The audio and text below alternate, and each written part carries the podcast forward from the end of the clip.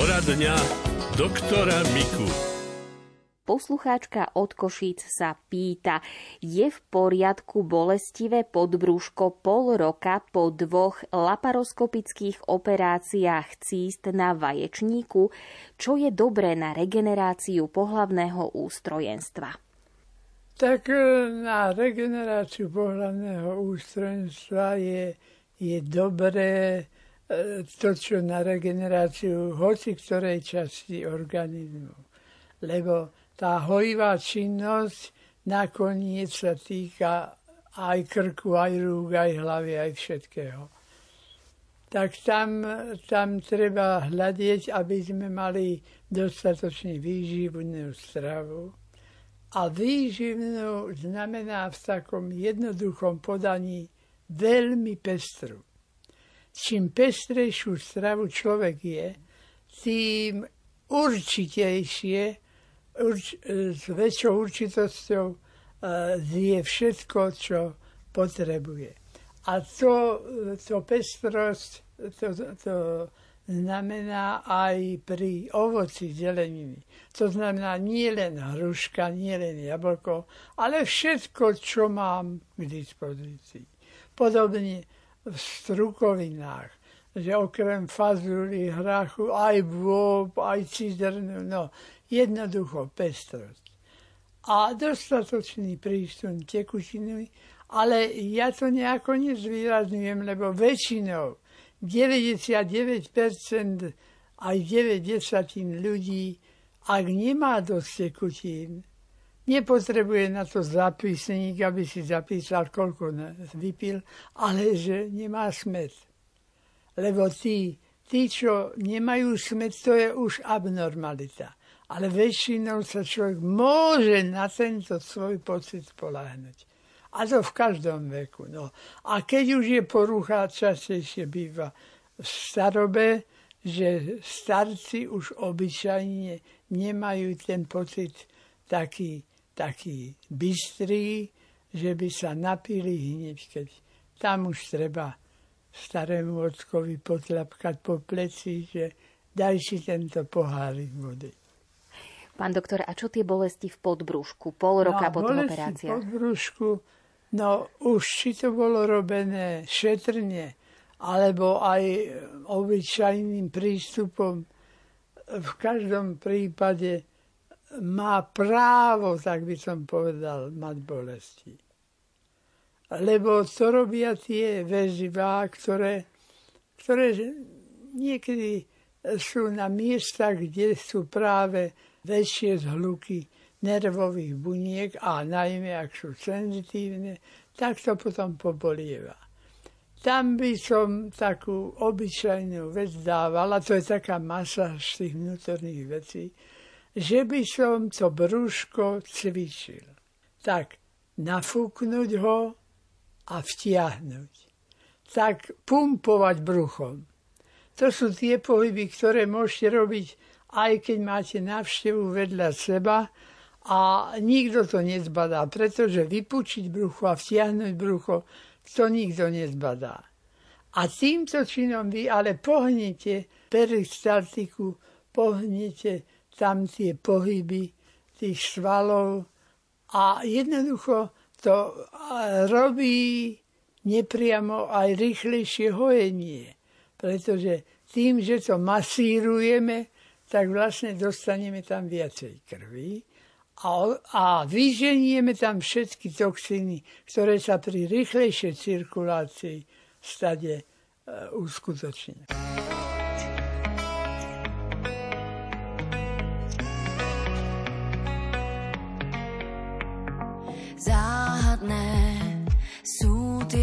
Ľudské rieky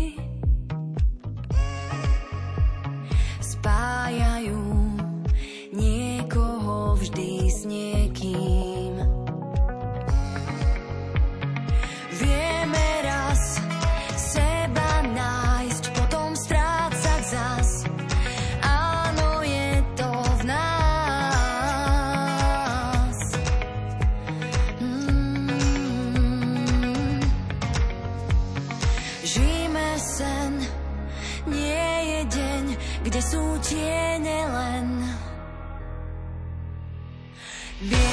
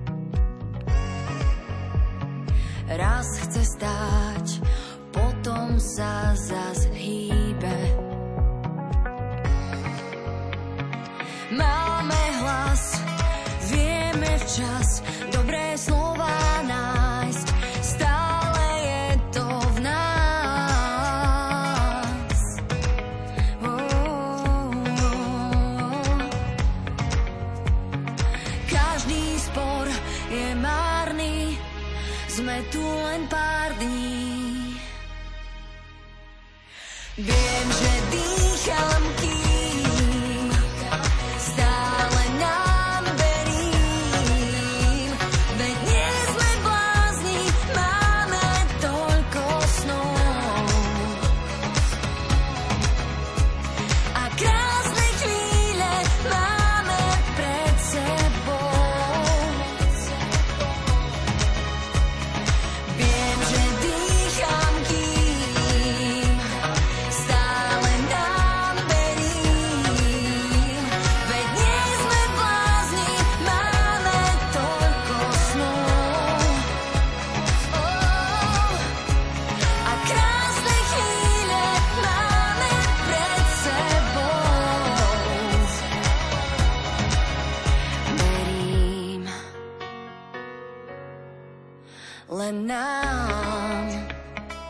ja sa zverím, že máte dobrý príjem a že počúvate Rádio Lumen so záujmom o to, ako bude opäť radiť pán doktor Karol Mika. Tento, rak, tento raz bude odpovedať na otázku poslucháčky Anny, ktorú interpretuje kolegyňa Jana Ondrejková.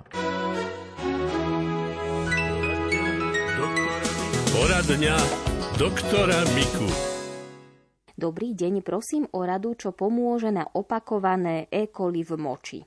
V princípe, ak presne na tú otázku odpoviem, tak poviem, že nie je treba, aby sme sa od toho otrápili, pretože aj novorodenec dvojtýždňový už má E. a všeličo toto. A ten E. coli najčastejšie, lebo, lebo tam je blízko análny vývod, čiže tie, kan- tie vylučovania odpadov, ten koli, bacil sa tam zahniezdi a to už dieťa dvojtýždňové má. Keby sme liečili ten bacil, tak by sme vlastne museli liečiť všetkých ľudí na Zemi možno. Alebo len až na tie výnimky, ktorí žijú tak, kde o samote na Himalájach. Tak tie by hádam nemali, ale aj to nie som si istý.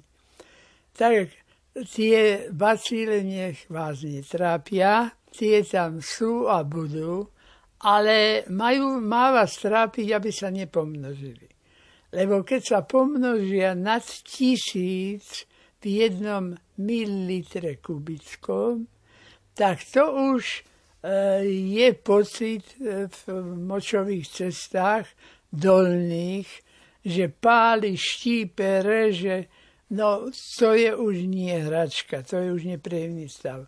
A tam to potom už nad tisíc, my to nemeriame, to by sme stále e, len v laboratórii boli všetci pacienti a merali to, ale e, to automaticky vieme, že je ich na 10 tisíc a, bez toho, aby sme ich odmerali, dáme liek. Tie lieky niekedy potrebujeme a vtedy sa nedá nič robiť. Musíme dávať lieky, ak môžeme, dávame také lieky, ktoré nie sú ťažké a tieto lieky na močové cesty niekedy sú aj také, že už jednodňová kúra spôsobí, že to prejde. No, to sa dá poradiť, ale nikdy nie len za to, že tie bacíle tam sú. A keď nie sú fyzické pocity, ale bolestivé, naozaj pálivé, rezavé, tak radšej to nemerať, či to tam je, lebo nie je. Je, samozrejme, že je. Ale neškodí. Radio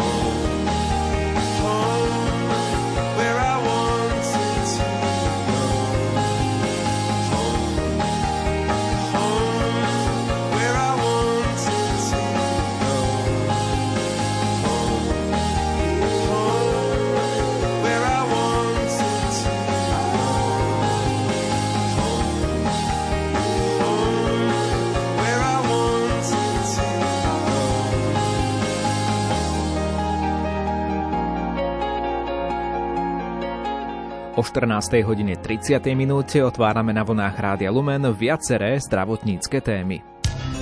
Zo zdravotníctva. Kožu pred prudkým slnečným žiarením musíme chrániť opaľovacími krémami alebo oblečením, aby sme sa nespálili a nespôsobili si neskôr aj horšie problémy, napríklad pigmentové škvrny či melanóma. Pacientom s niektorými kožnými chorobami sa však v lete ich stav zlepšuje, upozornila na to dermatologička Alexandra Rozborilová z Bratislavy. Porozprával sa s ňou Martin Petráš. Pani doktorka, ako by sa naši poslucháči mali starať o svoju kožu v letnom období? Letné obdobie celkové prináša so sebou zlepšenie viacerých kožných ochorení, takže naši chronickí pacienti väčšinou v lete majú lepšie obdobie, to znamená všetci pacienti s psoriazou, pacienti so seborojskou dermatitidou majú taký by som povedala väčší pohov. Výnimkou sú pacienti s rozaceou, tým sa zvykne ich stav zhoršovať a osobitnú skupinu tvoria ľudia so znamienkami, hlavne so znamienkami dysplastickými, ktoré potenciálne môžu e, viesť e, k nejakému typu rakoviny kože. Takýmto ľuďom odporúčame vždy pred letom urobiť kontrolu dermatológa, a v prípade, že niektoré znamienko javí známky potenciálneho maligného zvrhnutia, odporúčame vybrať pred letom. V drogeria a najmä v lekárniach máme široký sortiment fotoprotekcie, podľa čoho sa máme orientovať, čím sa máme riadiť. Primárne sa riadíme podľa typu e, našej pokožky. Vieme, že v našom zemepisnom pásme prevláda fototyp 2 alebo 3, čo je tzv. ten kaukazský typ, e, ktorý v zásade pri tej miere slnečného žiarenia, ako máme dnes, čím ďalej tým menej toleruje slnečné žiarenie. Takže zvyšuje sa nám v ambulancii počet alergických reakcií na slniečko, zvyšuje sa počet nádorov. Preto my ako dermatológovia odporúčame stále dôslednejšiu fotoprotekciu, hlavne v exponovaných oblastiach, ako sú predkolenia, dekolt, tvár, uši, čelo. Veľmi napríklad dôležité u mužov nezabúdať na pokožku hlavy, hlavne ak nemajú vlasy, tak často zabúdajú, že to je také veľmi riskantné teritorium, kde sa veľmi často v seniorskom veku vytvárajú rôzne keratózy, aktinické keratózy, ktoré môžu prejsť až do zhubných nádorov, ako je spinaliom. Takže naozaj v tejto chvíli odporúčame aj podľa najnovších vedeckých štúdií, ktoré hovoria, že naozaj tá fotoprotekcia je veľmi dôležitá. E, žijeme v dobe rôznych hoaxov a tiež e, proste sa stretávame s tým, že sú rôzne negatívne proste na to takéto poplašné správy na nejakú fotoprotekciu, ale zatiaľ nikto seriózne z vedeckých kruhov nevyvrátil tú príčinu medzi rakovinou kože a spálením kože, hlavne opakovaným spálením. Takže budeme sa riadiť vedeckými poznatkami a naozaj tá fotoprotekcia. Čo sa týka výberu krému, Spolohla by som sa na to, že v lekárni všetky tie prípravky sú certifikované. Hej, nie je to sranda naozaj takýto prípravok, keď príde na trh, musí mať garantované to číslo, ktoré označuje násobok možného pobytu na slnku bez toho, aby vzniklo spálenie kože. Mnohé tie prípravky poskytujú ochranu 50+, plus, čo je maximálna možná ochrana, takže spolohla by som sa určite na to, že je to v lekárni na renomovanú serióznu značku. Určite by som neverila týmto ľudovým receptom, v tomto prípade ako je ja neviem, malinový olej alebo nejaké typy eterických olejov, ktoré sa dávajú do niektorých e, prípravkov, že ako prirodzená fotoprotekcia, pretože v tomto prípade je dosť dôležité vedieť naozaj výšku tej fotoprotekcie a to, či reálne nás chráni. Ja osobne ako človek, ako dermatologička preferujem fyzikálne filtre, ktoré niekomu nemusia akoby vyhovovať, lebo vytvárajú taký trošku bledý povlak na pokožke, ale ničia menej životné prostredie. Napríklad, keď idete do vody, tak sa tie chemické látky neuvoľňujú a takisto si myslím, že sú šetrnejšie voči organizmu. Takže ja osobne používam fyzikálne prípravky. A napriek tomu, že sa chránime, nám môžu vzniknúť napríklad na rukách škaredé pigmentové škvrny. Čo s nimi? Škvrna vznikne len vtedy, keď na kožu pôsobí UV žiarenie. Takže to, že vznikla škvrna, znamená, že ochrana nebola dostatočná, ale všetci sme ľudia, máme svoje slabosti, takže určite sa stane to, že nie každý proste v každom momente má pri sebe UV filter ak škvrna už vznikne, eh, vieme ju veľmi pekne odstrániť, lebo vieme, že tie škvrny na rukách prezradzajú trochu vek, alebo ako by som to povedala, že aj na krku, na tvári. A keď žena chce chodiť bez make-upu, nenalíčená, prirodzená, naturálna, tak máme o ten zdravý vzhľad pokožky, aby bola bez škvrn, bez cievok, bez nejakých takýchto prejavov, ktoré zbytočne narúšajú ten estetický efekt ale zase ja niekedy hovorím, že je to ako fajn, že človek je ohrozený tými pigmentovými škvrnami alebo nejakým starnutím, lebo o to viacej si dáva pozor. Niekedy to starnutie je väčší strašiak pre ľudia ako rakovina, ktorú si nevedia tak bezprostredne predstaviť, takže niekedy práve vďaka tomu, že nechcú zostarnúť a mať škvrny, tak sa zachránia pred niečím horším. Radio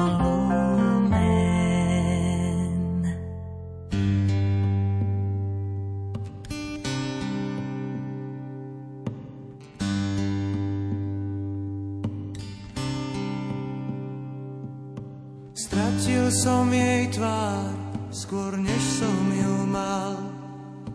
V prázdnych uliciach na dosah bol raj. Sto mil túžby vzdialený,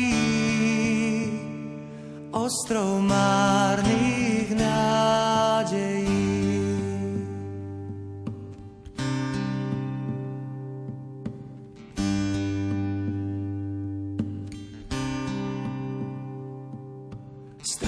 Som ju skôr, než mohol som nájsť. Hľadám na dne slov stratený čas.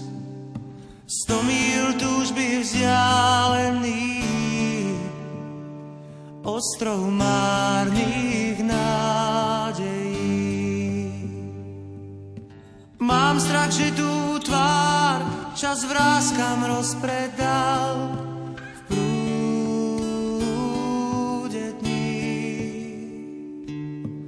Láska pri mne stoj, kým plávam na ostrov márnych nádejí.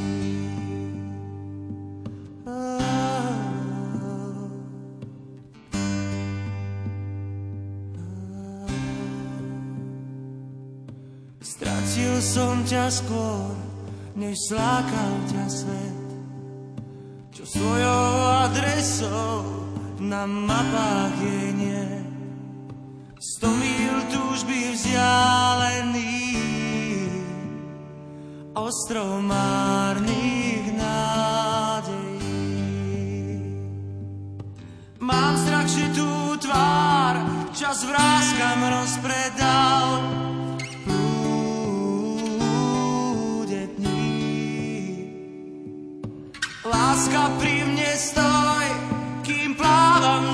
ostrov márnych nádejí. Oh,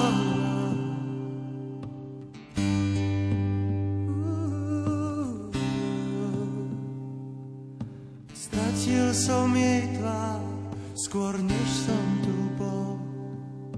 Žiadna z nočných správ nehlási, čo je s ňou.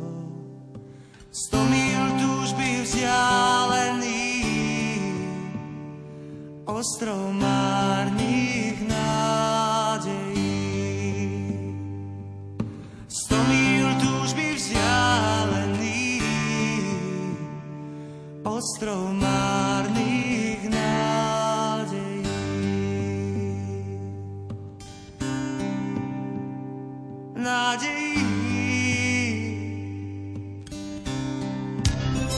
zo zdravotníctva. Únava, nespavosť či bolesť na hrudi môžu niekedy signalizovať depresiu. Aj to sa dozvieme z rozhovoru redaktorky Márie Čigášovej s psychiatričkou Evou Pálovou. Pani doktorka, zažívame nie ľahkú dobu. Prejavilo sa to nejako vo vašej odbornej ambulancii? Pribudli pacienti alebo zmenili sa tie ochorenia? Tradične posledné roky skutočne na prvom mieste sú to tie afektívne poruchy do skupiny, ktorých teda patria aj depresie, hlavne okrem zmiešaných bipolárnych poruch a možno nejakých takých krátkých poruch nálady. Ten nárast asi od regiónu k regiónu v celkovom počte vyšetrení najviac bolo, alebo najväčší nárast bol v Bratislavskom kraji, potom Trenčiansky, Košický. Tie rozdiely sú ale minimálne, čiže vidno, že tie ambulancie naozaj zažívajú taký určitý nápor pacientov. A keď si zoberieme, že v podstate niekoľko mesiacov bol lockdown, kedy prevažne tá medicína vlastne bežala ako nejaká taká telemedicína, tak ono v tých zvyšných mesiacoch naozaj ten nápor na ambulancie, teda aspoň my sme zaznamenali hodne, hodne nárastu. A prejavuje sa tý, takým nepríjemným javom, že narasta nám veľmi tá čakacia doba, pretože ako, nemyslím si, že je možné psychiatrického pacienta vyšetriť za 5 alebo 10 minút. Ani tie opakované vyšetrenia väčšinou nie. A pri prvom vyšetrení skutočne ten čas najmenší, najmenší pri všetkej skromnosti a dostupnosti dát sa pohybuje niekde medzi pol hodinou hodinou. A keď zoberiete, že my máme v priemere jedného nového pacienta denne, tak ako naozaj je to časovo veľmi náročné a málo kedy dodržíme ordinačnú dobu, to je pravda. Keďže sme sa rozhodli, že priblížime našim poslucháčom predovšetkým depresiu, že ako sa prejavuje, ako môžu zistiť, že naozaj už ide o to ochorenie. Depresia patrí medzi poruchy nálady a má v podstate také tri okruhy príznakov. Jednak sú to také psychické príznaky, ktoré ľudia možno chápu ako takú určitú zmenu emócií. Tam patrí smútok, úzkosť, niekedy práve takéto chýbanie akejkoľvek nálady, taká prázdnota, pocity viny, pocity beznádeje. Málo ktorý pacient si spočiatku uvedomuje, že množstvo telesných príznakov, ktoré sú takou úplne bežnou súčasťou depresie, by vlastne mohlo byť signálom, aby neobiehal najprv tých somatických lekárov a všetkých špecialistov, ale možno v prípade, keď absolvuje určité vyšetrenia s negatívnym nálezom, tak sa obrátil na psychiatra, tam patrí taká dosť, by som povedala, všade sa vyskytujúca únava alebo zvýšená unaviteľnosť, zmena chuti do jedla, poruchy spánku, problémy s trávením, rôzne bolesti, najčastejšie bolesti hlavy, ale často sú to bolesti klbov, keď tlaky v nahrudníku v oblasti srdca, niekto má šumenie v ušiach, udáva, vyšetruje sa do nekonečna, húčanie v hlave, húčanie v ušiach, návaly tepla chládu niekedy, taká celková, taká nejaká ochablosť. Človek hovorí, že do všetkého sa musí nútiť. Je pre ňo problém aj vstať a umyť si zuby a úplne bežné denné aktivity. A potom takou veľmi nepríjemnou súčasťou toho, hlavne pre ľudí, ktorí sú psychicky pracujúci, sú práve také tie kognitívne alebo nejaké, dalo by sa povedať, rozumové príznaky. A to znamená neschopnosť sústredenia, taká nerozhodnosť. Mala som extrémnu pacientku, ktorá hovorí, ja pol hodiny stojím nad vriacou vodou a rozmýšľam, že či urobiť niťovky alebo kocky do polievky. A hovorí, viem, že to je triviálna vec a uvedomujem si, že však v podstate by bolo jedno, čo by som zobrala, ale keď príde na to konečné rozhodnutie, tak sa neviem, či nakoniec predsa zoberiem tie niťovky. Hej. Čiže môže to ísť až do takých úplne bežných, denných, stereotypných vecí, ktoré ináč robíme, ani si neuvedomujeme, že sa rozhodneme. Potom takisto určitá zábudlivosť. Často pacienti prídu s tým, že chcú si vyšetriť pamäť lebo majú pocit, že si nepamätajú. Ale to nie je z toho, že by bola porucha pamäti, ale práve, že je tam porucha sústredenia. Keď sa hovorí, čo si neuložíte do tej hlavy, no tak to tam nemáte. A keď sa na to nesústredíte, tak v podstate tá informácia tam nie je. Také celkové spomalené myslenie, vidíme, že keď sa opýtame človeka, tak musíme z neho ťahať niekedy, zopakovať otázku pri tých ťažších depresiách. Ten človek ako keby niekde inde úplne uvažoval. A čo vlastne ľudia, ktorí zvykli byť aktívni, veľmi ťažko nesú, je takéto úplne niekedy rozbitie plánu nejakých aktivít. To znamená, mali naplánovaný šport, nejaké hobby, stretávania v rámci práce, takisto nejaké úlohy. Tak hovoria, že toto úplne ako keby sa rozpadlo a dosť to komplikuje nielen pracovný, ale aj ten rodinný a osobný život. No a taká nejaká strata iniciatívy, že idem a niečo urobím, tak to úplne, úplne chýba u mnohých ľudí. A u tých ťažších depresí, keď si zoberieme, že sa tieto príznaky vyhrotia, hoci len niektoré z nich človek nemusí mať samozrejme všetky, ale keď sa niekto možno chce tak aspoň orientačne posúdiť, tak sú také dva základné príznaky, ktoré by mali byť pre diagnozu depresie prítomné. A to je jednak tá porucha nálady, to znamená, nemám náladu, alebo som naopak smutný, alebo nejaký aj rozladený. A alebo potom je strata tých záujmov a pokles iniciatívy a zrazu niekto chodil do fitness a už nejde, nestretáva sa s priateľmi, opustí niekedy aj niekoľkoročné tradície stretávania, vyhne sa aj rodine, napríklad rodinným stretnutiam. Takže ono to samozrejme po čase začne nejak aj to okolie vnímať, že človek sa trošku zmení. Čiže odporúčam všetkým, ak vám to okolie povie, tí najbližší ľudia, že vieš, rob niečo so sebou, mám pocit, že máš nejaký problém, že to nie si celkom ty, ako verte tým ľuďom, lebo vás poznajú roky a keď sa konečne rozhodnú, že vás oslovia, zvládzajú aj zväčša taký vnútorný boj, mám mu to povedať, nemám, neurázi sa, nedotkne sa ho to. Čiže keď už vám to konečne povedia, tak to zvážte, že asi je to naozaj tak. A ja vždy hovorím, že opýtanie sa nič nestojí.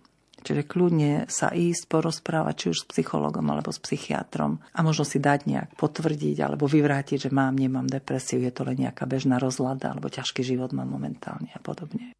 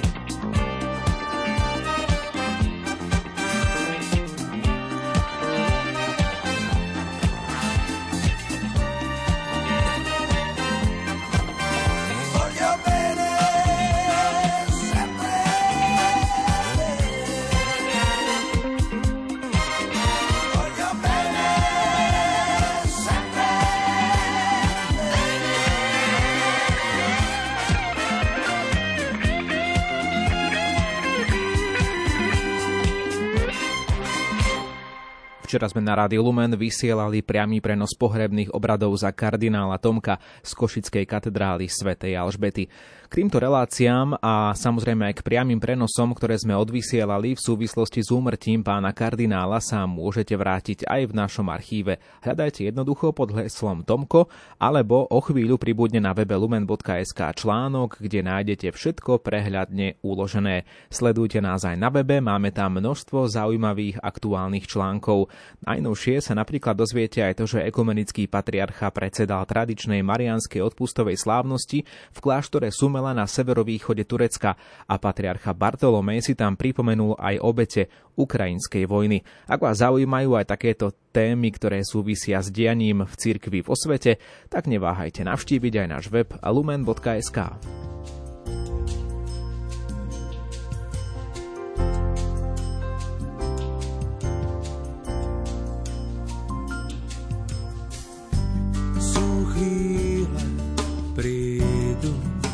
tiež mávaš keď čierny deň je s tebou, cítiš práve. A nádej vtedy býva vzdialená, máš málo síl, čo s tým. Keď nevidieť už hviezdy, nevidíš, no vôbec nie si sám, aj keď sa už brieždi, a slnko znovu svieti, má ťa stále rád. Nie si sám, pred tmou sa môžeš brániť. Nie si sám, ak chceš, on vie ťa nájsť.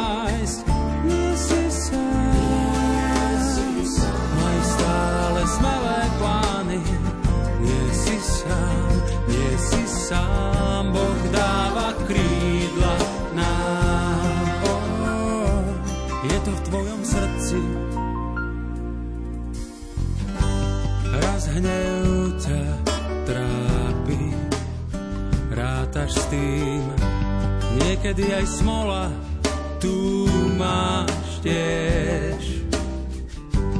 Ak viera práve neživá,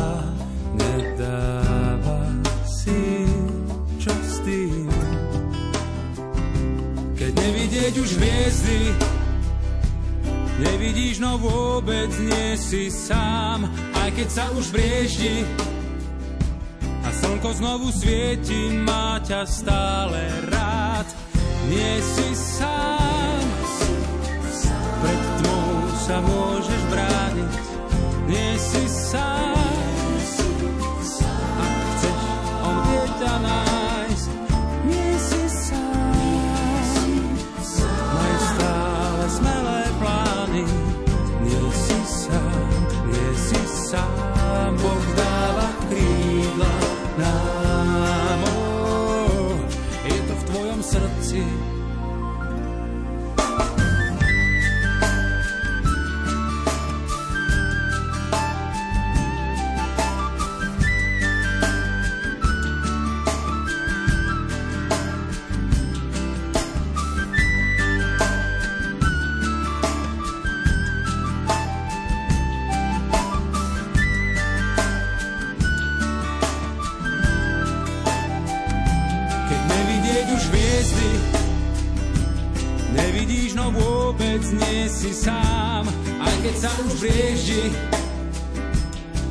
Znovu svieti, má ťa stále rád. Nie si sám, pred tmou sa môžeš brániť. Nie si sám, nie si sám, pred tmou sa môžeš brániť. Nie si sám,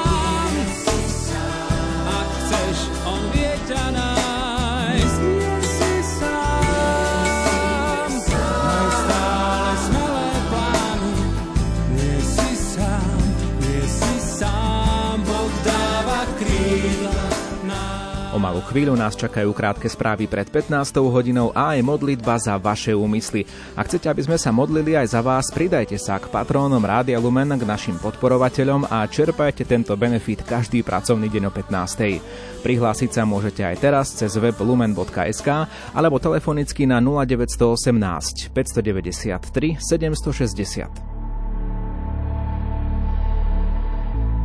Zabudnuté raší z môjho vnútra. Mŕtve sa oživuje klíči ako kvet z púzdra, v ktorom ty sa pretváraš sa, v ktorom ty sa pretváraš sa. Zabudnuté